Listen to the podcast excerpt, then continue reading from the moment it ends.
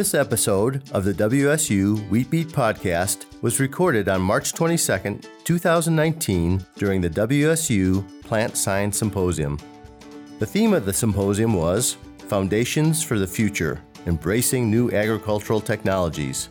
As part of the program, five innovative researchers from across the U S and the world agreed to speak about their research. All five researchers also agreed to sit down with me for a few minutes to explain their work and how it may relate to wheat growers in Eastern Washington.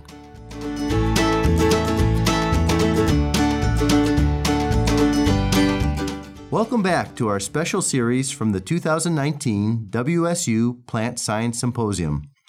My guest today is Joyce Van Eck. Joyce is an associate professor and director of the Center for Plant Biotechnology Research at the Boyce Thompson Institute. She is a leader in the development of biotechnological approaches for the study of gene function as it relates to crop improvement and fast-tracking domestication to transform underutilized species into viable sources to diversify and strengthen our food supply. She uses several model plant species for her work. In addition to applying genetic engineering strategies and genomic editing to food crops including grape, millets, physalis, potato, and tomato. She has been involved in teaching and development of outreach activities that have led to a leadership role in public engagement in science. Hello, Joyce. Hi, Drew. So, how did you get started in gene editing? Well, my uh, collaborators and I, Zach Lippmann at Cold Spring Harbor Lab and uh, Mike Schatz at Johns Hopkins University, we were looking at the genetics of plant growth habit and fruit characteristics in tomato. And one of the ways to do that is to knock out a gene that's associated, say, with plant growth habit. And the new technology, gene editing, is very specific for knocking out genes. It's almost like sending in a drone to target a gene, um, more specific than other genetic engineering methodologies. And it's been a great tool um, for something called reverse genetics, again, where we're knocking out that gene in order to see the effect on plant growth. So you're, I think a lot of our listeners are used to the idea of adding a gene that you want, but this is actually doing the opposite. Exactly. It's doing out. the opposite. Okay. Yep.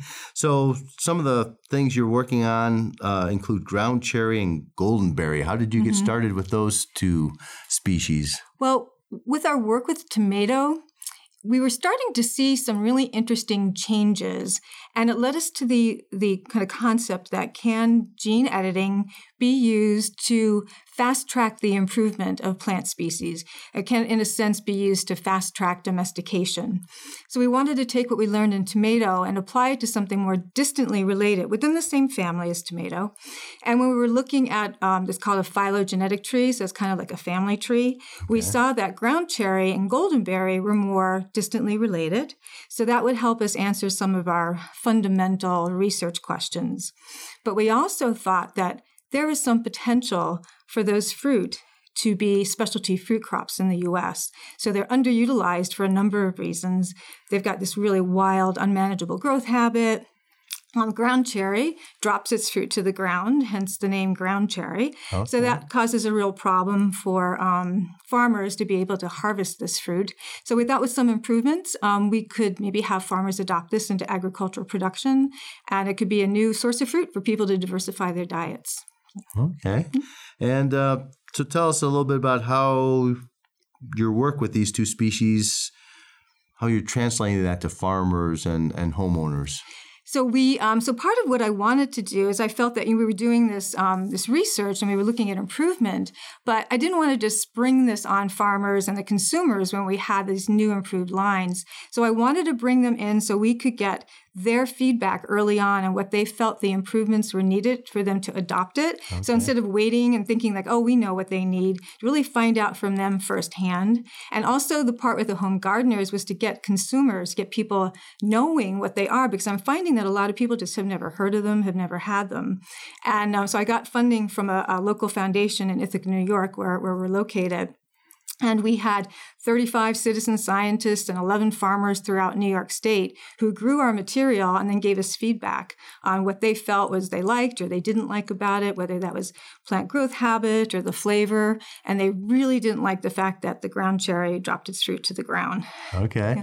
Yeah. And so you're working on trying to they they gave you this input, and now you're trying to see what you can, how you can adapt these species for, right. for their so, use. So it's really helping guide the improvement. And and the other aspect of that was we had only grown this material in the greenhouse until then. So we hadn't seen it out in the fields. Mm-hmm. And we got some really interesting information about insects and insect interactions, and, and also how it affected the flavor, how growing it outside and in gardens, uh, the flavor was very different than what we were seeing in the greenhouse. Okay.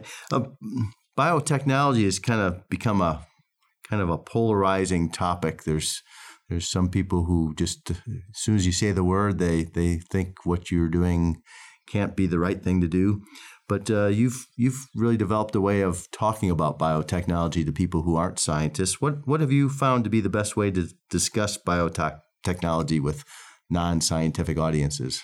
Yeah, you know, over the years, um, I really I like to have the opportunity to meet with the general public to tell them what we do. I think scientists need a lot more of that. I think simply meeting a scientist, um, letting them know we're real people and uh, we have other interests outside of our work.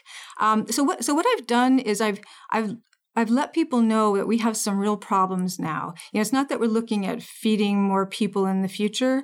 We have citrus greening problems. And we have, you know, bananas in other countries if they're being devastated by bacterial diseases.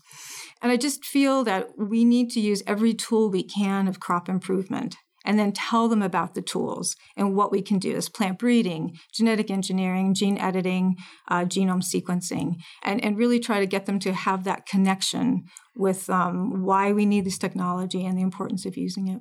Okay. So wheat in eastern Washington is kind of the king crop. We we uh, it's it kind of rules. Um, how can some of this work you're doing with, with ground cherry and goldenberry? Do you see any relevance of this work that uh, could be brought to bear, or at least better understood by wheat farmers? So, so part of this work is, you know, we we started with tomato, and we're taking baby steps. We're looking at another plant species in the same family, but our intent is that people could follow this model outside of the, you know, the Solanaceae family, which is the name of the family that tomato and the ground cherry and goldenberry are part of. So, we're hoping that they see, for instance, with plant architecture, say if there are wild species of wheat that, you know, have other qualities except that they They just really are un- unmanageable to grow, or do they drop their seeds? And just kind of planting this idea that you could use something like gene editing to um, knock out that gene and make the improvement, where maybe you couldn't do that through breeding because maybe these traits are linked. And gene editing is a really good way to break that linkage um, for making your improvements. Okay. I know uh, diversifying our cropping system here would bring some real value, but it's not always easy to find that mm-hmm. that perfect crop that will work. I think quinoa and some of these other crops are being tried around here. Maybe this approach could help us mm-hmm. turn those uh, not yet um, widely grown crops into something that, that would fit our, our management system and our harvest system and the whole the whole picture better. Yeah, and that's what we're hoping, that we really spark this idea of taking underutilized crop species and, you know, developing into something that could be grown realistically in an agricultural production system. Okay, if somebody wants to learn more about what you're doing, um, where could they go to get that information? Um, they could search for the Boyce Thompson Institute, that's B O Y C E, and ground cherry, and they'll pull up our project webpage. Okay, and, and from there they can learn about these different projects you're doing and... They can, because that'll link into my my webpage as well. Okay, very good. Well, thank you very much for sharing this information with us. I enjoyed uh, having you on the program today. And thank you, Drew. I really enjoyed it, and I'm happy to you know have this opportunity to share what we're doing.